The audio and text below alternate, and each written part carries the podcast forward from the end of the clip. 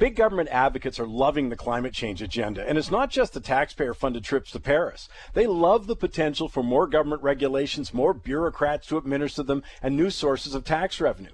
As I said last week, keep an eye on the new carbon taxes and see where the revenues go. See, in BC, all carbon tax revenue goes to reduce personal income tax rates, which is why the carbon tax hasn't hurt overall economic growth. But not so in Alberta. Yesterday, NDP Premier Rachel Notley revealed Alberta's new carbon tax, and sure enough, it's a multi-billion dollar source of new revenues that's estimated to cost the average family 320 annually in 2017 and 470 and rising from then on. There are more specifics to come, but it's clear that about half of the new tax revenues goes to subsidize big emitters and lower income families, while nearly half will go straight to general revenues.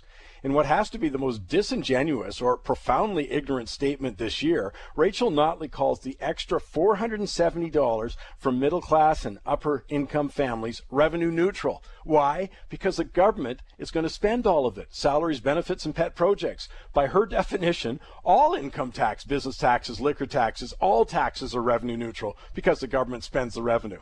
But the big point to remember is that the $470 taken from middle and upper income families is on top of higher property taxes, higher liquor and cigarette taxes, a 20 to 50% jump in Alberta's income tax rates for people earning over 125 grand on top of the federal liberals increase. Next up, hand wringing over the slow economic recovery. My name is Mike Campbell. Join me Saturday for Money Talks.